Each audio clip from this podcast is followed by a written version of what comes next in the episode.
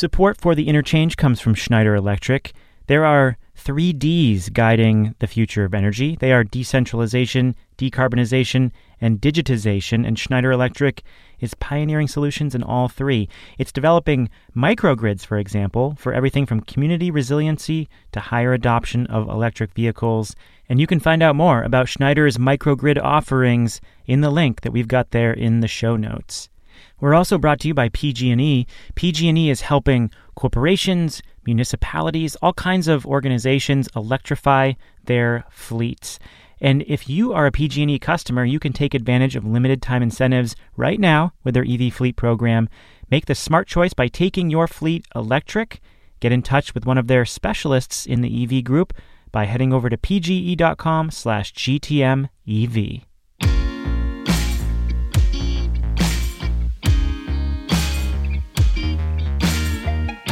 This is The Interchange Conversations on the Future of Energy from Greentech Media. I'm Stephen Lacey, a contributing editor for GTM. I'm in Boston. Welcome. Shayle Kann is out this week. And you know, that's a shame because this show is a follow up to the deep decarbonization draft that we held right before Thanksgiving. I narrowly lost this year's hotly contested draft, but instead of wandering the streets mumbling to myself, which I was tempted to do, I went straight to the source of the data behind our picks to better understand what happened Project Drawdown. So I had the great pleasure of sitting down with Dr. Katharine Wilkinson, the Vice President of Communication and Engagement at Project Drawdown. If you haven't listened to the draft, go back and check it out. It's just one episode ago. This whole conversation will make a lot more sense. Katharine is one of the minds behind the Project Drawdown solutions list that we used as the basis for our draft. We chose the list because it's so comprehensive and it spans a bunch of different areas of the global economy, pretty much everything. And Katharine herself did a lot of research on each solution. Uh, she was actually the lead writer on the book called Project Drawdown that forms the basis of the entire organization. And Katharine herself speaks a lot on this topic. She's got a super popular TED Talk. She's written a couple of books. She does a lot of major media hits to spread the word on climate solutions. So I called her up to talk about her research. Where are the biggest opportunities for decarbonization? Where are the most surprising opportunities? And how do they break down along the lines of high tech and low tech? In the three episodes leading up to the decarbonization draft, we focused a lot on different areas of climate risk. So, you know, a lot of negativity. Uh, I think this is a fitting way to end the series with a more positive outlook on solutions. Dr. Katharine Wilkinson, welcome to the Interchange. Thanks for having me. I saw in your bio that you call yourself a climate solutionary. I love that. How do you define a climate solutionary? You know, I just felt like there needed to be some kind of word for like revolutionary solutionizers. um, so that that seemed like a pretty good synthesis of of of terms. Um, I don't know. It feels kind of it feels kind of like it might come with a cape. Um, so I like that. Have you always been a solutionary, or did you grow into it? Um, no, I think by probably by nature I'm a problemator or um, you know like I, uh, I I definitely sort of gravitate to understanding and analyzing the problem. Um, and perhaps that's why climate was like such a depressing space for me to be in for for many for many years. Um, so I think I don't know I find solutionary to be sort of the place of courage and determination and action. And I, I like that place so the perfect fit for Project Drawdown then. Can you tell us how Project Drawdown got started and how it's an organization that revolves around this solutionary approach? For sure. Yeah. So Project Drawdown is a nonprofit organization that really tries to provide the world with a resource for climate solutions. And that work really was kind of born in response to the problem statement of climate change, which is um, incredibly rigorous, incredibly overwhelming, um, and I think begs the question well, if essentially science is telling us we have to change everything, what are the tools in our toolbox to do that? What are the solutions that are in hand now, today, um, to actually address both reduce the sources of emissions down to zero, but also to sequester carbon. So, Project Drawdown set out to do a big synthesis of the world's climate solutions, practices, and technologies that are in hand now, today. They're scientifically valid, they're economically viable, and they are scaling at least somewhere and to some degree. We have a lot of folks who are in uh, academia, in research, in some kind of analysis. And so we have, you know, n- numbers wonks. Um, I'm curious how you, as an organization, and you specifically, wrap your head around this crazy long list of potential solutions that therefore make it into this top 100 list that I'm sure is probably still going to continue to get built out. What, what's the process for, you know, thinking about how to categorize all these solutions? Absolutely, um, and you're right. So our our work continues. We are kind of a living research and communication organization, and I really sit on the communication, editorial, creative side of our work. Although I bring with me um, some nerdy academic background on on climate as well. And when we think about right, how do we how do we do a, a meta analysis of the world's climate solutions? The question is, you know, again, is a solution currently available and scaling at least to some degree? Is it economically viable? In other words, you know, for many of these, is there a business case or perhaps a social investment case? And also, does the solution have the potential to reduce greenhouse gases in the atmosphere, either by avoiding emissions um, or through sequestration, by at least 50 million tons of carbon dioxide equivalent over 30 years? So that's kind of the, the ticket to entry for a solution. And if you're thinking about solutions, it does help to start from the sources of the problem, right? So understanding where greenhouse gas emissions are coming from, but also understanding where they're going. So they're not all staying in the atmosphere. We need also to understand um, the role of nature, right? Um, how land and also oceans uh, function as carbon sinks. And so there's a, a really nice relationship in most cases between the sources of the problem or the sinks for carbon and then the solutions that map to those. Now, I am intimately familiar with the list that you have built because we studied it closely for our recent deep decarbonization draft, and that is one of the reasons yes, you did. why we are we are talking today. So I want to begin this part of the conversation with probably the most important question. I know you did listen to that draft. Who do you think had the better decarbonization team, me or Shayle? Man, this is a this is a, a hard question, and I have to say, as I was listening to to the draft, um, I was sort of laughing. My dad is a a retired sports journalist and I was thinking like he would think this was hilarious that my sort of entry into fantasy sports came via via climate solutions. Um, I was a very competitive uh, equestrian, but uh, but but this is sort of a new a new world for me. So anyway, I was highly entertained. Um, I think you know high drama you all had had going. Um, I think probably, I'm sorry to say this, Stephen, but I think I probably land just a little bit more in Shayle's camp, um, mostly because there were some good kind of two for one specials, uh, if you will, in in that list. So you know, if you think about, right, there are essentially two things you can do to get to the point of drawdown. You can stop emissions and you can sink carbon. And some solutions do a bit of both of those. Um, so, for example, tropical forest restoration, conservation agriculture. I chose that one first, the tropical forest I one. Know. I, I knew that it I was know. it was a good ones. pick. it was a really good pick. It was, um, yeah, I was sort of pained by those last minute trades you all had to had to go through. Yeah. Um, but in general, you know, I thought you all both did um, a really nice job of kind of thinking about a, a, system of solutions, right? At least having uh, kind of a foot in most of the critical sectors. Um, yeah, so I thought I thought it was a nice job.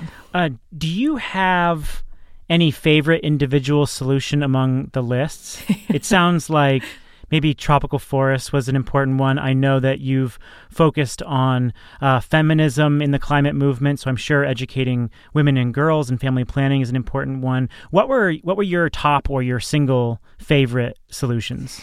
Yeah, um, this is a hard question because I spent so much, uh, so much time one on one with each solution um, over the course of of writing the book. But I really um, kind of fell in love with peatlands. I have to say, I, I did not know very much about peatlands before diving into uh, in, into writing the book, and um, I just I, I I love that they are this very small percentage of the world's land area, but have this enormous um, role as a as a carbon storehouse.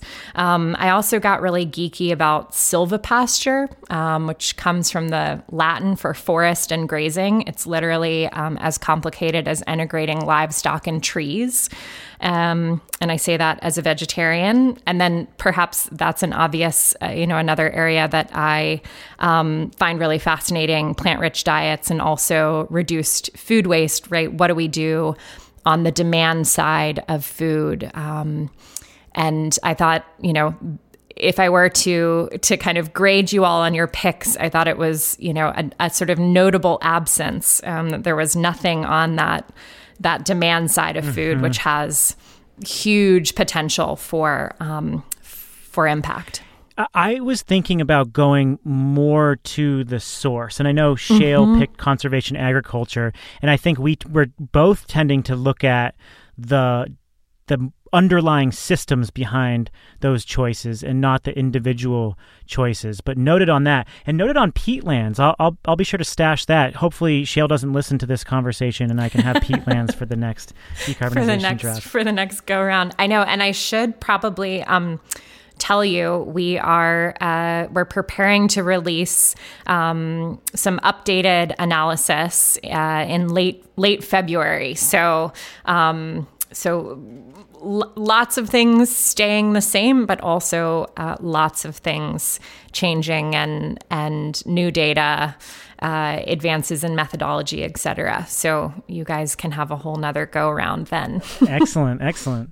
One thing I really like about this list is that there's a lot of ecological solutions as well. So we tend to focus on the technological solutions. I think we on this show tend to focus on them. And I think generally in the press, we tend to focus on technological solutions. But there are so many here that have to do with low tech process changes and yeah. ecological solutions. Yeah, I think, um, you know, I think that there is a real tendency in the in the climate space to focus on kind of shiny innovation, uh, you know, sexy tech, and uh, I don't know. I have theories about why that is. Um, I think you know it it may be because in part um, because so much of the public conversation and discourse about climate has been has been shaped by by white men um, who I think you know bring bring particular perspectives to to the table. Um,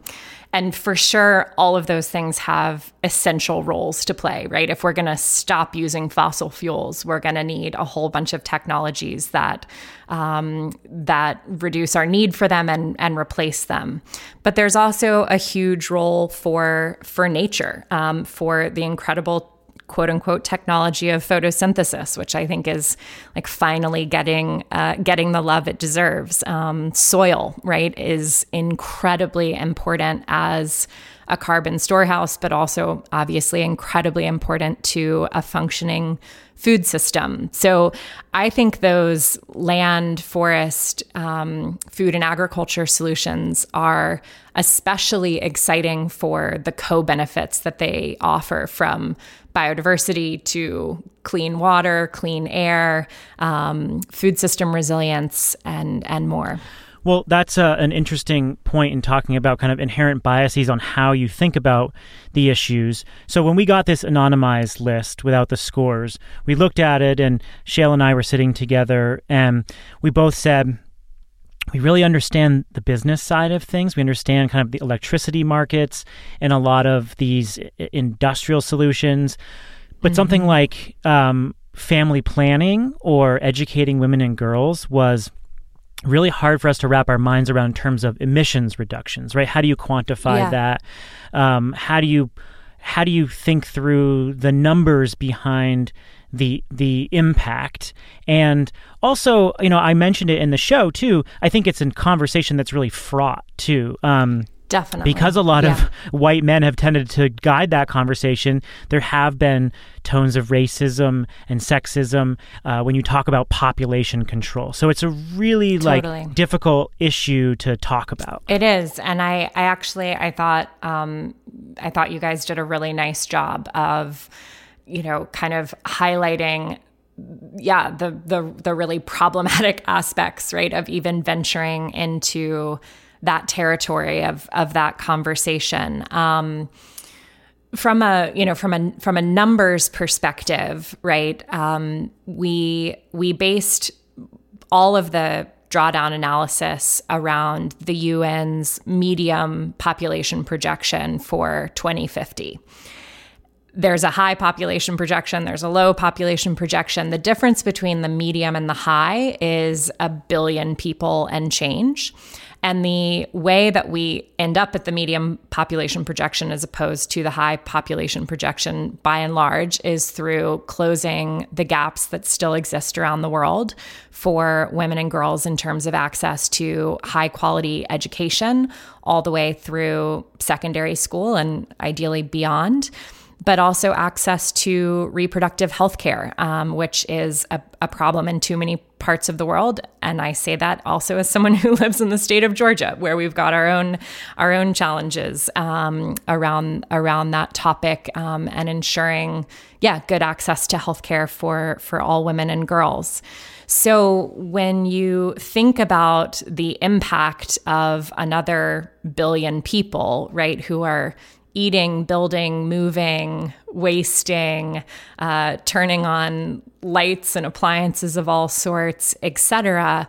Um, all of that has implications for for emissions. Now, the massive caveat is that emissions are generated wildly unequally around the world. So the top 10% uh, richest people on the planet produce 50% of the world's consumption related emissions. And I actually saw a stat the other day that the point 0.5% richest people produce 15% of those consumption related emissions. So, you know, I think another part of the problem when the the question of sort of how many feet are making their carbon footprints on the planet, um, understanding that those footprints have you know orders of magnitude difference between them.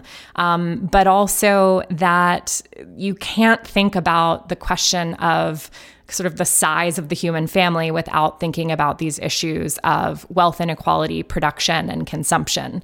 So perhaps, you know, one of the big solutions, kind of one of those like foundational underlying solutions that's not here, would be actually addressing wealth inequality um, and addressing that, you know, kind of availability of enormous amounts of um, kind of excess capital that can um, you can put right into things that that generate a lot of emissions. And there is a clear technological intersection as well, because clearly, when you give folks access to clean electricity. Uh, and and capital, you know, through say, for example, pay as you go solar, they can get other business loans. Uh, women can have access to, you know, the world of banking. There are all sorts of opportunities that arise when you give people access to energy, particularly through the new sort of pay as you go financing mechanisms? For sure. Um, we actually, you know, at one point sat down and, and tried to do an exercise of mapping the drawdown solutions to the sustainable development goals. And it got, you know, sort of ridiculous pretty quickly because there are so many co-benefits from the vast majority of solutions. But I think you know the interesting thing with um, with the you know what we call in the book the women and girls solutions, the the gender equality solutions, but also with Indigenous peoples land tenure. These are both solutions that start with human rights and then end up having a positive ripple effect on emissions. That's not why they should be pursued, right? Um, we should have access to education and access to healthcare because we're human um, and because it's a, a, fundamental right and fundamental to to well-being um, and and and choice and opportunity. Um, but it's still worth worth noting, I think, that it ends up having this, um, you know, these follow-on uh, effects that are that are beneficial for the planet a momentary pause to talk about our sponsors who are at the forefront of the energy transition, developing the solutions that we are talking about right here on this show. One is Schneider Electric. Schneider is developing microgrids for all kinds of customers like corporations and communities and governments so that they can enable a resilient, reliable, sustainable future. So, to learn more about Schneider Electric's microgrid offerings, they've got 300 microgrid projects uh, that they've already built.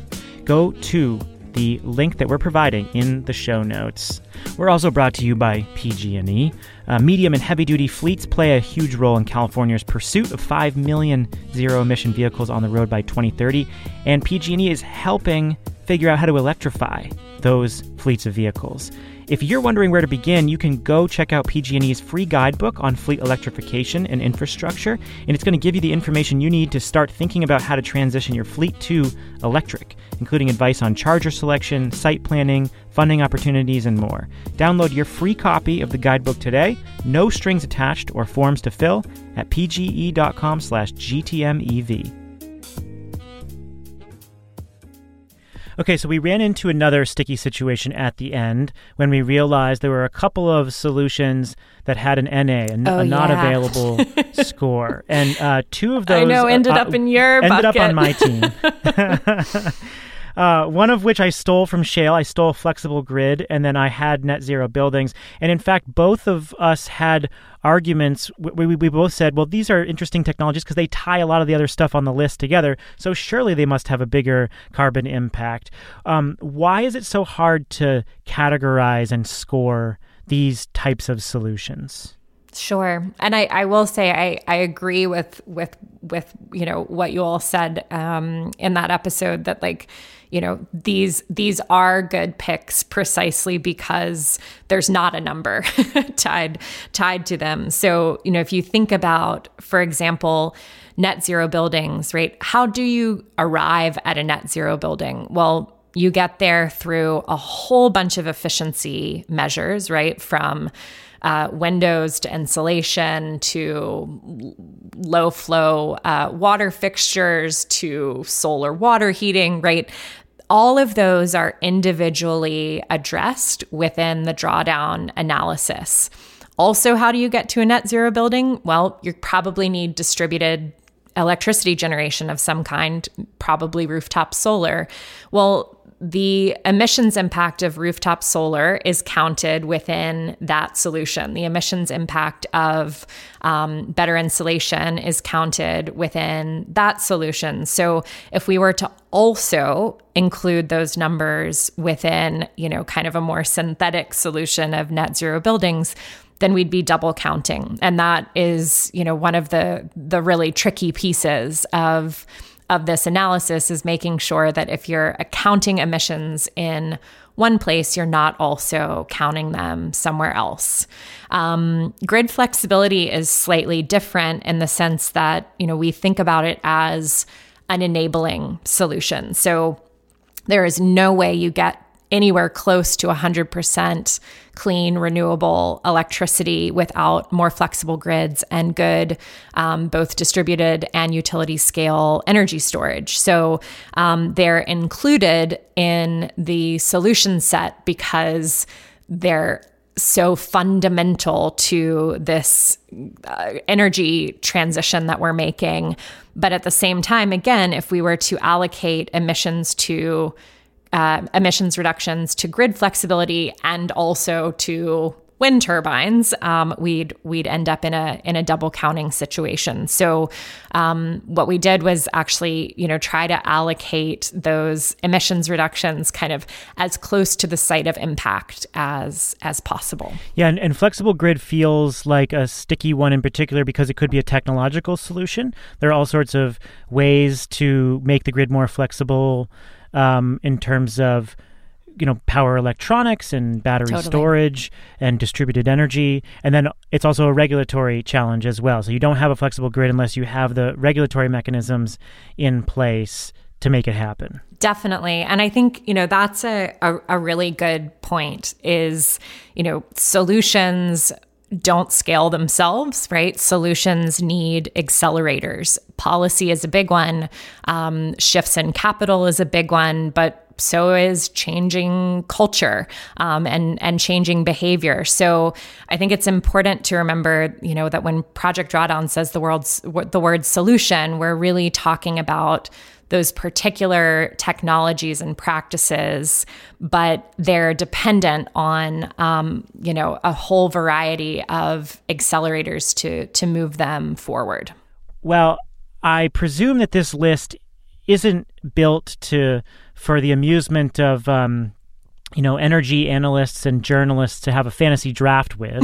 no, um, no, but it probably should be. well, have you seen others adapt this list in creative ways to think through you know the enormity of these solutions? Yeah, um, for sure. So I think uh, probably the most entertaining, um, but also a, a, very kind of one-off example. We had um, we had an event at the Omega Institute recently focused around drawdown and, and education for what we call our work on drawdown learn. And I gave a talk, and at the end, a man came up to me, opened his jacket, and he was wearing a shirt that said, Ask me how I memorized the 100 drawdown solutions. And he was not really actually interested in climate. He was like a memory guru. Oh my God. a memorization guru. And he had memorized the solutions in order with their gigaton impact. Um, and then the coming attractions that we include in the book, of which there are 20 they're coming attractions so there's not analysis tied to them in, in the same way as as the other solutions. And he then developed a whole other system um, tying those solutions to a photograph of a bathroom. Anyway it was how um, wonderful is that? How did he come up very interesting. I think someone who was interested in climate had crossed his path and said, you know, um, do you think there's a way to apply your you know approaches or methodologies to this list of climate solutions. And he was like yeah let's let's give it a whirl. Um, S- send him to capitol hill think, with a megaphone.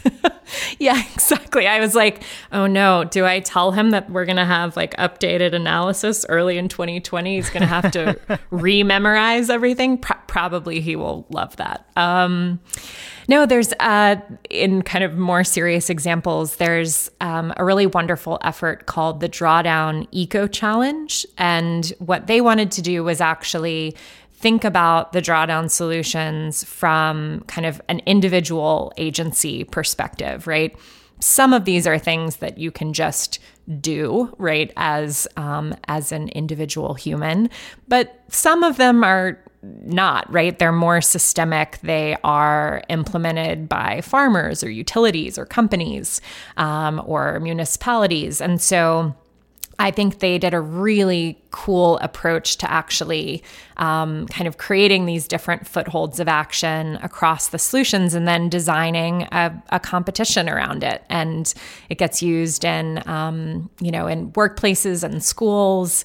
Uh, it's it's pretty cool. And do you see lawmakers or staffers within legislatures using these solutions? Yeah, so it's it's it's pretty interesting. You know, we get we get anecdotes and emails and things from folks. You know, we know that Drawdown is sitting on, yeah, l- lots of staffers' desks. Um, it's being used by foundations and philanthropists to think about um, how to have the most impact in the climate space. It's being used by impact investors to think about. Um, you know, those investments in in climate solutions. I think one of the most exciting efforts that's underway right now is actually happening here in Georgia. Um, I live live in Atlanta, and there's a, cons- a, sort of research consortium across Georgia Tech, Emory, and the University of Georgia called Georgia Drawdown, and they're taking the global analysis that Project Drawdown did and actually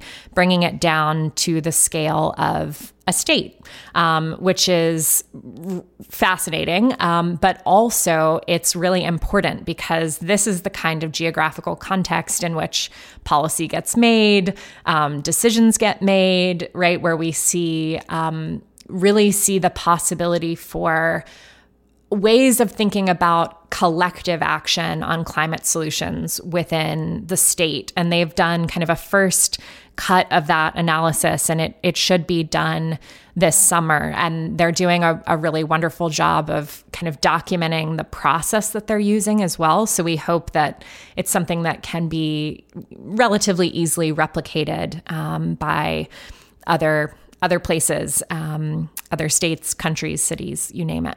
So the last wild card of this whole draft was what ended up being the solution that offered the most CO2 savings, the, uh, it, the most equivalent CO2 savings, let's say, yeah. and that is refrigerant management.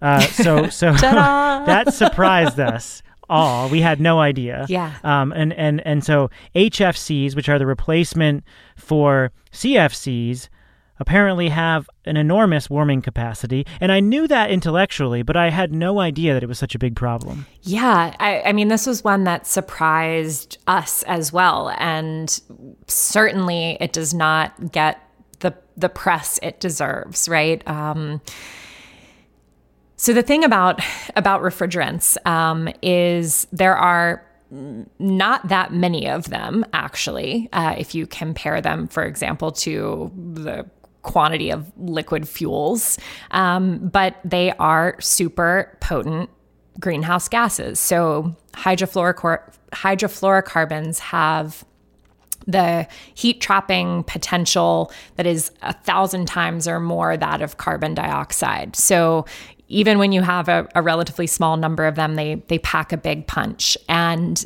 because they're everywhere, they're often not handled very well. We end up with leaks in our uh, HVAC units and our refrigerators when it's time to dispose of those pieces of equipment. Oftentimes, um, refrigerant chemicals uh, simply sort of escape into the atmosphere. So there's a, a big opportunity, definitely does not fall under the sexy, shiny tech category, but just better managing leaks and disposal. And then maybe what does fall under more of a sexy tech category, which is going to be coming in in our um, kind of next wave of of analysis, is actually looking at alternatives to HFCs. So phasing out their use altogether, which the world has committed to um, through the Kigali Amendment to the Montreal Protocol.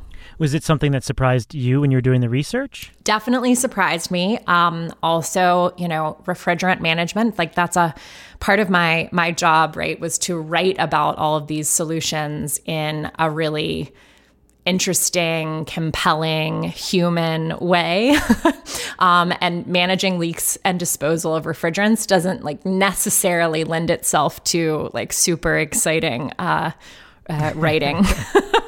Well, a lot of these solutions don't necessarily. Um, I mean, I think you've done such a great job creating a compelling case for all these solutions, but many of them are more you know boring process related uh, solutions. You know uh, going back to our original point that they're not necessarily all technological or if they are technological they're hitting industries that we don't often think about because they aren't as exciting. Yeah definitely. And and, and even when they are technological like actually understanding you know what is an led light bulb right? I think that's certainly something that i had never thought hard about right? Um, and so I think, you know, trying to translate solutions that can either be boring or impenetrable or some mix of the two um, into something that's actually really interesting because of the ways it intersects with our lives, with society, with our history. I mean, one of my favorite anecdotes from the book is that the first rooftop solar installation went up in New York City in 1884, which was only two years after Thomas Edison brought the first coal fired power plant online, which is like, that's fascinating, right? And at that point, all that these kind of tinkerers and experimentalists of that day had figured out was that a thin layer of selenium would conduct just a little bit of electricity when exposed to sunlight. But I think, you know, we've been at a lot of this longer than we think uh, in in many cases, and I think, you know, it's it's it's it's really cool to see these things in their context and in their relationship to one another. Well, when we do this draft again and we have teams, I know who I'm bringing on my team. Um, I would be happy to be on your team. well, thank you so much for helping us dig deeper into these solutions and contextualizing it all. We really appreciate it, Katharine. Oh, it's my pleasure. Um, thanks for sharing our work with your listeners. And that is our show. Thanks so much to all of you. Thanks to Katharine Wilkinson for the conversation and for all the research she did behind these solutions and providing the inspiration for the decarbonization draft this year. I hope you find similar inspiration as well. And if you've got some creative ways to use this list, maybe it's fantasy sports, maybe it's some other use, let us know. Hit us up on Twitter. You can find Katharine Wilkinson there. You can find me and Shayle there and Interchange Show. So we want to be inspired by you and uh, help us gamify this stuff so it makes it more accessible to the people who are implementing the solutions. If you want to heckle us, praise us, or just politely pat us on the back, you can again find us there on Twitter. And as always, please send out a link to this show to anyone who you think would benefit, and a rating and review on Apple Podcasts is also super helpful. The Interchange is produced and edited by me and Daniel Woldorff. We are a co production of Greentech Media and Postscript Audio. Thanks for listening. We'll catch you soon.